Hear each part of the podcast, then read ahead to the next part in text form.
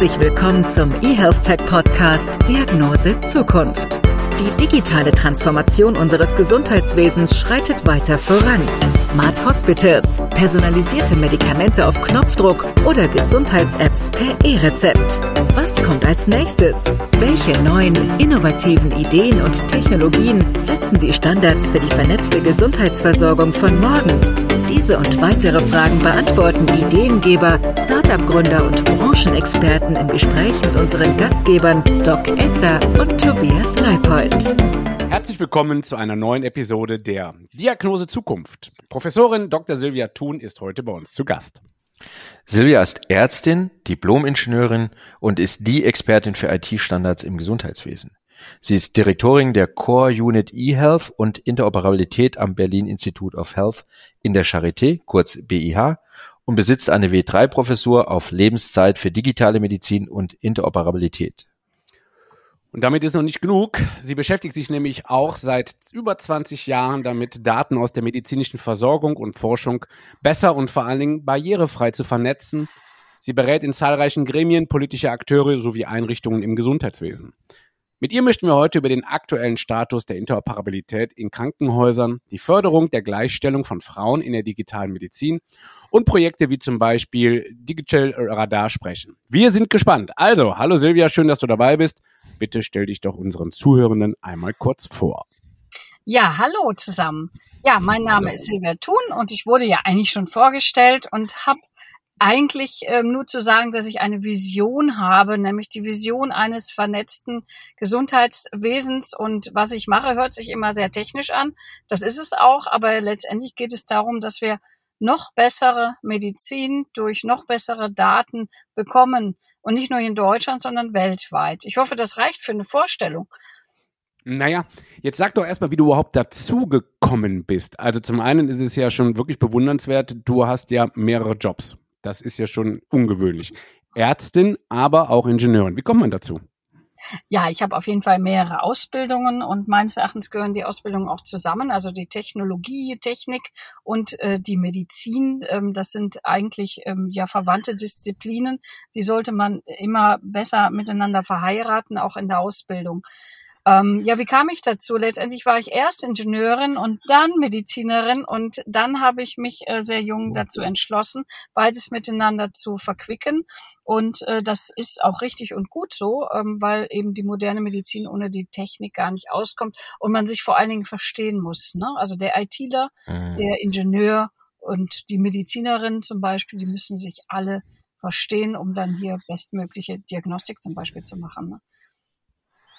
Also das ist ähm, auch eine spannende Kombination, das finde ich super und du bist ja, hatten wir gerade gesagt, in vielen Bereichen aktiv und wir sind zum Beispiel auf dein Netzwerk SHE Health gestoßen, welches sich ja stark für die Gleichstellung von Frauen in der digitalen Medizin einsetzt, auch nochmal ein besonderer Aspekt. Magst du uns gerade in dieser Kombination vielleicht darüber etwas erzählen und wie es dazu kam? Äh, genau, das Netzwerk She Health ähm, beinhaltet äh, sowohl Health, also E-Health, E-Health und She-Health. Und das ist eigentlich eine schöne Kombination eines wichtigen Wortes. Das heißt, alle gemeinsam miteinander wollen die Dinge voranbringen. Wie kam es zu dem Netzwerk She-Health, wo wir derzeit über 600 Frauen, die aus dem ähm, vor allen Dingen aus dem Digitalbereich stammen, ähm, zusammengebracht haben. Ähm, wir saßen auf der Medica vor ungefähr sieben Jahren. Das war die Christiane Groß und ich. Das ist jetzt die äh, Leiterin des Ärztinnenbundes ähm, und äh, fühlten uns sehr wohl und fanden das sehr schön mit der Digitalisierung in der Medizin. Es gab viele, viele Vorträge. Aber so nach dem vierten Vortrag gucken wir uns an und sagten, naja, hier ist irgendwas komisch. Und wir haben es selber gar nicht gemerkt. und dann irgendwann fiel uns auf, sowohl das Publikum war ausschließlich männlich als auch die Vortragenden. Und das wollten mhm. wir einfach ein bisschen ändern, weil wir dachten, da ist viel zu tun. Und im, nächsten Jahr direkt hat sofort der Veranstalter das aufgegriffen, hat dann das Thema äh, Femtech, also äh, ich sag mal Technologien, Apps für Frauen auf die Bühne gebracht und seitdem ähm, ist das eigentlich ein gar äh, äh, gutes Netzwerk und immer wieder ähm, äh, tragen auch die Frauen ähm, dazu bei, hier äh, auf der Bühne zu sprechen, aber auch die Technologien voranzubringen. Nur manchmal wird das noch vergessen. Heute, da müssen wir noch mal leicht sagen, wir sind auch noch da oder es sind 70 Prozent der äh, Studierenden der Medizin an der Charité zum Beispiel weiblich. Ähm, vergesst das bitte nicht. Toller Impuls und ähm, ich glaube, Heidi, was, was ich sagen wollte, ist, ähm, dass wir hier im Podcast ja durchaus auch eine sehr bunte Mischung haben. Und das mhm. finden wir finden wir ganz großartig. Aber Silvia, vielleicht wollen wir mal äh, in das in das eigentliche Feld auch reinschauen. Es ist ja, die haben wir auch ganz viel gehört im Podcast. Es entstehen wahnsinnig viele Daten eigentlich tagtäglich im Gesundheitswesen. Diagnosen, Verläufe, Behandlungen, Therapien, molekulare Details mittlerweile und so weiter. Und ähm, alle sagen, wir müssen diesen riesigen Datenschatz unbedingt nutzen. Und ich glaube, eins der Probleme, die da noch ähm, wesentlich sind, ähm, ist, dass, dass die Daten ja ganz unterschiedlich erfasst werden. Ne? An einer Stelle heißen sie RR, dann Diastole und so weiter. Und da wird es uns wirklich interessieren, wie du das angehen möchtest, was wir da tun können.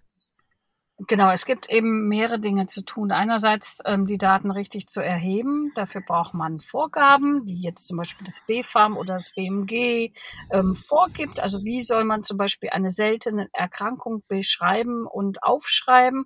Ähm, da gibt es die sogenannten Orphanet-Kennungen. Ähm, und andererseits möchte man die Daten, die dann erhoben worden sind in den Softwaresystemen, auch in einer einheitlichen Sprache zur Verfügung stellen. Das ist einer, äh, einerseits äh, die Aufgabe der Ärzte, die haben natürlich ihre Sprachen, andererseits die Übersetzung in den Softwaresystemen in Richtung IT-Standards. Da kommen wir ja auch zum Thema.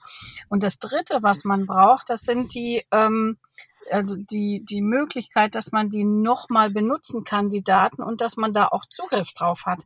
Und das ist ein Konzept, das heißt FAIR. FAIR mhm. heißt findable, ähm, accessible, interoperable and reusable. Und das ist etwas, was jetzt im Prinzip so über allem schwebt, über der guten Medizin, aber auch in anderen äh, Branchen jetzt immer mehr äh, nach vorne gebracht wird, dass man eben die Daten, die ähm, erhoben worden sind, auch ordentlich nutzt. Und das ist, glaube ich, etwas, äh, wo Deutschland noch sehr viel zu tun hat. Ähm, und nicht nur mh, mm, in dem Bereich, wo man jetzt irgendwie sagt, über Big Data spricht oder über äh, künstliche Algorithmen und so weiter, sondern ganz vorne müssen wir eigentlich anfangen, weil wenn wir Daten gar nicht aufschreiben oder nur aufschreiben für äh, die Möglichkeit, eine Abrechnung zu erstellen, also die sogenannten DRGs oder die EBMs, GOE-Ziffern, dann ähm, haben wir keine wirklich wertvollen Daten erzeugt, weil die Daten sind für Abrechnungszwecke gemacht und nicht für medizinische Versorgung, Diagnostik. Und äh, demzufolge müssen wir jetzt mal so ein verändertes Denken einführen in Deutschland, dass wir bessere Daten für den für die Patienten erheben und nicht mehr nur, damit wir irgendeine Abrechnungsziffer abrechnen können. Aber das finde ich spannend. Wie müssten denn die Daten dann erhoben werden aus deiner Sicht? Ähm, einerseits ähm, natürlich von den Ärzten und Ärztinnen in einer neuen Art und Weise, dass wir sagen, wir wollen eine vollständige ähm, Dokumentation des Patientenfalles ermöglichen und andererseits natürlich auch von den Patienten selber, die vielleicht in Echtzeit ihre Daten übermitteln können, wie so ein, ich weiß nicht, so ein Blutzuckerwert zum Beispiel. Ähm, und die sollten dann auch mit in die dementsprechende Patientenakte einfließen können. Ähm, das heißt, ich habe vollautomatisierte Daten, ähm, die ich äh, benutzen kann, zum Beispiel aus so einer Watch oder sowas. Und ich habe natürlich die, die wertvollen Daten, die in den Köpfen von den Medizinern sind, ja. Und natürlich auch so Image-Daten. Also wenn ich jetzt wirklich ein Bild bekommen habe oder ein MRT-Sequenzbild und die, die ähm, dementsprechende Diagnostik läuft, dann, dass wir auch die, die Briefe bekommen, die Bilder dazu und ähm, hier ist es auch so, dass wir sehr unstrukturierte Daten haben. Also es ist richtig natürlich, dass jeder so schreibt, wie er mag. Das ist im Moment auch so in Ordnung in Deutschland. Ähm, wie er meint, wie er eine Diagnose zum Beispiel beschreibt. Es gibt zwar da eine Terminologie, die heißt ICD, also International Classification of Diseases, die ist aber nicht ausreichend, sondern wir müssen lernen, sehr viel strukturierter Dinge zu beschreiben. Ja, und, und, und dann kann man mit diesen Daten auch Algorithmen bestücken. Aber erst dann. Ja, mit dummen Daten kann man keine mhm. klugen Algorithmen machen. Mhm. Und das haben viele noch nicht verstanden. Ja, das äh, ist, äh, klingt logisch, absolut. Und du sagst, dass es noch okay, in Ordnung ist, dass in Deutschland so dokumentiert wird, wie dokumentiert wird und dass wir es besser lernen müssen. Und ähm, es gibt ja auch in der EU eben die äh, Initiativen dazu, ähm, eben, dass man die Gesundheitsdaten auch stärker austauschen und miteinander verknüpfen kann. Da gibt's ja diesen äh, European Health Data Space, den europäischen Gesundheitsdatenraum. Ähm, kann der aus deiner Sicht da dann beispielsweise auch hilfreich sein oder sogar eine Vorreiterrolle auch für uns einnehmen? Ja, unbedingt. Also ähm, ich möchte auch noch ein bisschen was von mir erzählen kurz. Und zwar war es eine lange Zeit so, dass in Deutschland gar nichts passierte. Das hatte was mit den Strukturen zu tun. Äh, gar nichts passierte hinsichtlich der Digitalisierung für Patientenakten. Ähm, dann äh, bin ich ein wenig geflüchtet ins, ins europäische Ausland und auch äh, in, in eine internationale Community, die ähm, Health Level 7 heißt, äh, wo man mich verstand. Also ich habe mich ähm, genau mit Menschen umgeben, die verstehen, was ich möchte. Also das kann ich auch jedem empfehlen, der in dem Bereich tätig ist. Das nehmen wir und, gerne als Tipp mit.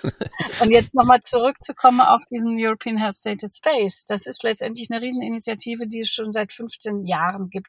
Europa ist hier wirklich sehr stark und versucht, einheitliche Lösungen hinzubekommen, wie zum Beispiel eine ähm, das sagt man immer so schön, Cross-Border Healthcare. Und für Cross-Border Healthcare, da gibt es auch eine Direktive, braucht man ähm, einheitliche Daten und diese Daten müssen auch übersetzbar sein in verschiedene Sprachen. Ist heute nicht mehr ganz so ähm, hip, weil man ja doch sehr sehr coole Übersetzungsprogramme hat, aber es geht trotzdem immer noch darum, dass man präzise Dinge beschreibt, um sie dann einem weiteren, einer Maschine oder einem Mensch weiterzugeben. Und nur dann kann man auch ähm, diese Daten wirklich gut nutzen. Und das haben wir schon vor 15 Jahren gemacht mit dem Projekt EPSOS, European Patient Smart Open Services. Da ist dann heraus entstanden eine einheitliche europäische Patientenakte, die nun ein ISO ähm, Standard geworden ist, welchen wir wiederum jetzt endlich im nächsten Jahr einführen in Deutschland, die International Patient Summary. Das heißt, äh, auch die, der, der Health Data Space arbeitet eben mit den Vorarbeiten aus diesen Projekten in Europa. Es waren dann danach kamen noch ganz viele weitere Projekte und auch Projekte mit Amerika, Trillium Bridge zum Beispiel, wo immer wieder diese International Patient Summary dann benutzt wurde und man dann endlich Daten austauschen konnte. Und das will der Health Data Space natürlich auch. Da sind natürlich viele Bereiche, die ähm, wichtig sind. Es geht um technische Interoperabilität, juristisch, organisatorische Aspekte und so weiter, eine einheitliche ID für europäische Menschen und so weiter. Ich beschäftige mich aber mit der semantischen Interoperabilität. Das heißt, welche Fachdaten werden hier wie ausgetauscht? Und das ist einfach total wichtig für eine gute Medizin. Das, was ich, äh, das, was mir gerade auffällt, ist, ähm, dass es so klingt, als ob die übergeordneten Strukturen, in diesem Falle halt Europa oder Amerika, eigentlich deutlich besser schon in den Daten und in den Datenaustauschsystemen sind, als wir hier im Kleinen. Kann das sein? Habe ich dich da richtig verstanden? Naja, das ist ja immer so eine Sache. Wir haben ja jetzt gerade auch den Digitalgrad ähm, hier in Deutschland gemessen und es hieß immer, wir sind die Allerschlechtesten und wir äh, sind überhaupt nicht digital unterwegs. Das kann man so nicht sagen. Ne? Also ähm, es ist ähm, so, dass wir ähm, durchaus vergleichbar sind mit anderen Ländern in Europa. Nicht alles ist schlecht, auch nicht alles äh, digitale und analoge ist schlecht, ähm, sondern durchaus ja vergleichbar sind mit anderen Ländern. Und der Digitalradar war natürlich auch ein Messinstrument, was sehr präzise war.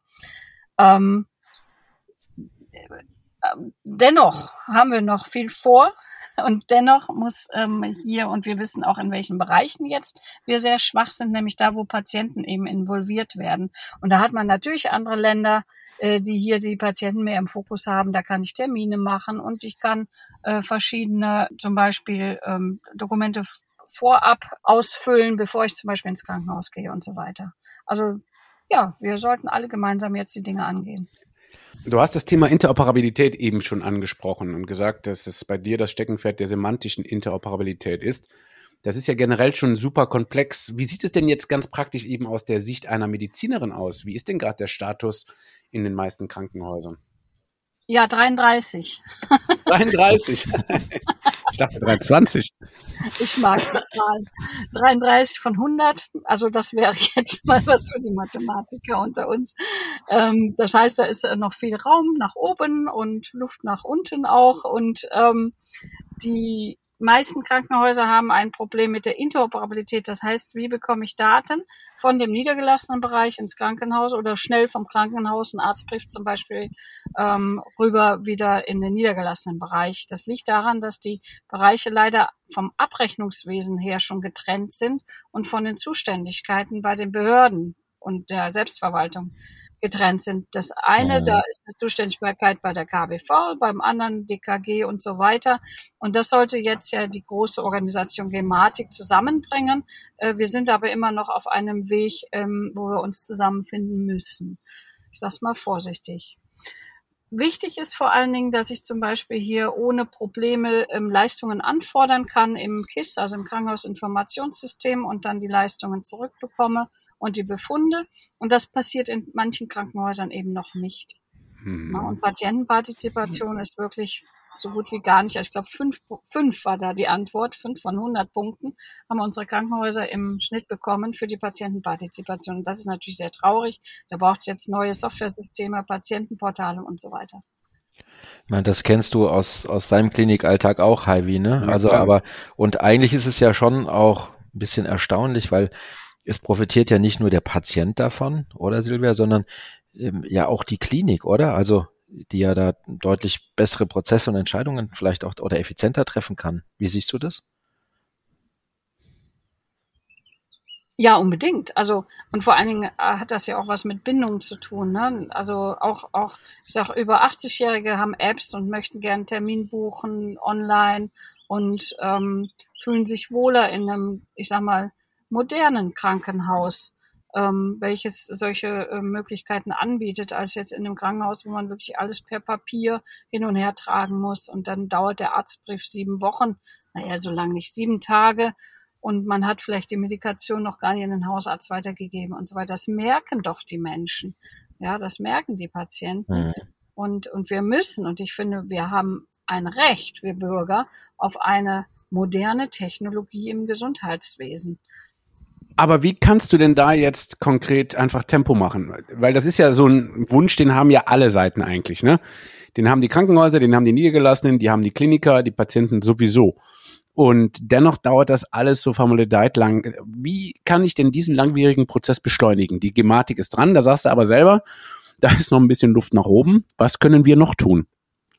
Äh, genau, einerseits braucht man Technologie und diese Technologie äh, mit diesen Standards beschleunigt massiv. Das merken wir also. Also ich sage mal, das ist im Moment wie so ein Tsunami, der über uns kommt, weil auf einmal alle die gleiche internationale moderne Technologie anwenden. Das ist das sogenannte FIRE und dementsprechend auch ähm, Standardsprachen. Und wir müssen uns nicht mehr alles selbst ausdenken in Deutschland, wie wir es bislang gemacht haben und uns streiten. Ja, das ist ein, was ganz Wichtiges. Ja, die Technologie ist jetzt da und auf einmal kommen Spezifikationen aus den Köpfen, sowas gab es noch nie in Deutschland vorher, die wirklich fantastisch sind, richtig gut. Jetzt muss aber die Softwareindustrie das umsetzen und auch da gibt es einen massiven Fachkräftemangel. Wie sollen sie es umsetzen, anprogrammieren und auch die Leute ausbilden in diesen modernen Technologien, wenn wir zu wenig Menschen hier ausgebildet haben? Na? Ähm, da braucht es dann einfach Nachwuchs. Und ich sag mal, das ist doch eines der spannendsten Themen, die es überhaupt gibt, ähm, Medizininformatik zu studieren. Ja, ich kann nicht, also wirklich alle Abiturienten jetzt nur dazu aufrufen, das zu studieren. Das ist das Fach der Zukunft. Ne? Das ist das eine. Das zweite ist natürlich immer noch, das so ein bisschen das Damoklesschwert, was über uns schwebt, immer noch. Und ich hoffe jetzt endlich mal, gelöst wird, ähm, diese Problematik der, des Datenschutzes und der Zuständigkeiten der Länder. Jedes Land hat andere Vorgaben, katholische, evangelische Krankenhäuser haben andere Datenschutzbestimmungen und so weiter. Das ist also wirklich unglaublich schwierig. Und ähm, hier ähm, auch, ich sag mal, Cloud-Systeme einzuführen, oder über Universitätskliniken hinweg Daten auszutauschen für seltene Erkrankungen und so weiter. Es ist also fast unmöglich in Deutschland, beziehungsweise wird so stark erschwert durch den Datenschutz, der jetzt im Moment, ich sag mal, gar nicht gilt, sondern einfach vielleicht falsch gelebt wird, weil man die falschen Werte hat. Ähm, obwohl Datenschutz natürlich extrem wichtig ist und das ist auch möglich technologisch, ja, das umzusetzen. Aber es gibt einzelne Verantwortliche, die immer noch meinen, darüber äh, Druck und Macht ausüben zu müssen. Und dann wird überhaupt nichts kommuniziert. Und ich sag mal, an den modernen Lösungen ähm, ähm, nicht, ähm, also ohne moderne Lösungen einzusetzen, wird kommuniziert und jeder muss kommunizieren. Also benutzen wir zum Beispiel alle WhatsApp. Ja, alle Ärzte benutzen das. Und dann kann mir keiner erzählen, dass keiner das benutzt, um nicht zum Beispiel Fragen an die Oberärztin zu stellen. Ja, und dann hat man genau den gegenteiligen Effekt. Dadurch, dass man diese neuen Technologien nicht einsetzt wegen Datenschutzbedenken, muss man ja irgendwie ähm, aus dem Dilemma kommen. Sich behelfen. Sich mhm. behelfen und dann behelfen wir uns mit dem, was wir kennen. E-Mails, die unverschlüsselt sind, WhatsApps, die schnell gehen, weil man einfach schnell handeln muss als Arzt im, im Krankenhaus, auch an, an der Pflege. Ja, das ist ganz klar und das ist schade. Das merken die Datenschützer, glaube ich, gar nicht. Was würdest du denn sagen, ähm, wer profitiert denn von einem vielleicht irgendwann funktionierenden Datenaustausch am meisten? Und was würdest du sagen, es sind direkt zwei Fragen auf einmal, welche Daten brauchen wir denn jetzt vor allen Dingen verstärkt, damit wir wirklich von einem Fortschritt reden können? Ja, ich sag mal ganz konkret, Labordaten zum Beispiel, ne? Mhm. Oder ähm, genetische ja. Daten, das ist ja was ganz Wichtiges, was einfach zu einem medizinischen Datenkranz dazugehört. Die haben wir überhaupt nicht. Ne? Medikationen, ne? Die Frage war zum Beispiel auch in der Pandemie, welchem, welches Arzneimittel hilft, ne? So ein ACE-Hämmer oder so, ja, hilft der oder hilft der nicht? Das hätte man mit einem, mit einer Abfrage eigentlich abfragen können, hätte man die Daten gehabt. Ähm, also der Wissenschaft hilft es auf jeden Fall. Wenn es der Wissenschaft hilft, hilft es auch der Industrie und ganz zum Schluss natürlich dem Patienten, ja, der dann eine adäquate Therapie bekommt. Mhm. Ja. Und es macht natürlich auch viel mehr Sinn, also für ähm, Menschen, die in dem Gesundheitswesen arbeiten, in einem effizienten, also und prozessorientierten Gesundheitswesen zu arbeiten, als jetzt in dem analogen, doch sehr schwerfällig äh, organisierten Gesundheitswesen. Es macht mehr Freude, man sitzt weniger am Schreibtisch eigentlich und ähm, ja, auch da gibt es Fachkräftemangel, vielleicht kann man den beheben mhm. durch digitale Technologien. Ne? Mhm. Also dein Aufruf, Medizin, Informatik zu studieren, den würden wir deutlich hervorheben und gerne auch groß aufs Plakat schreiben. Ähm, aber die äh, IT-Branche ist ja, glaube ich, nicht die einzige, nur mit, mit ähm, Nachwuchssorgen. Äh, schauen wir beispielsweise auch in der, in der Pflege. Ähm, da muss ja sicherlich auch einiges passieren und da können digitale Lösungen, Dienstpläne, verbesserte Kommunikation und so weiter sicherlich auch deutlich unterstützen. Oder wie siehst du das?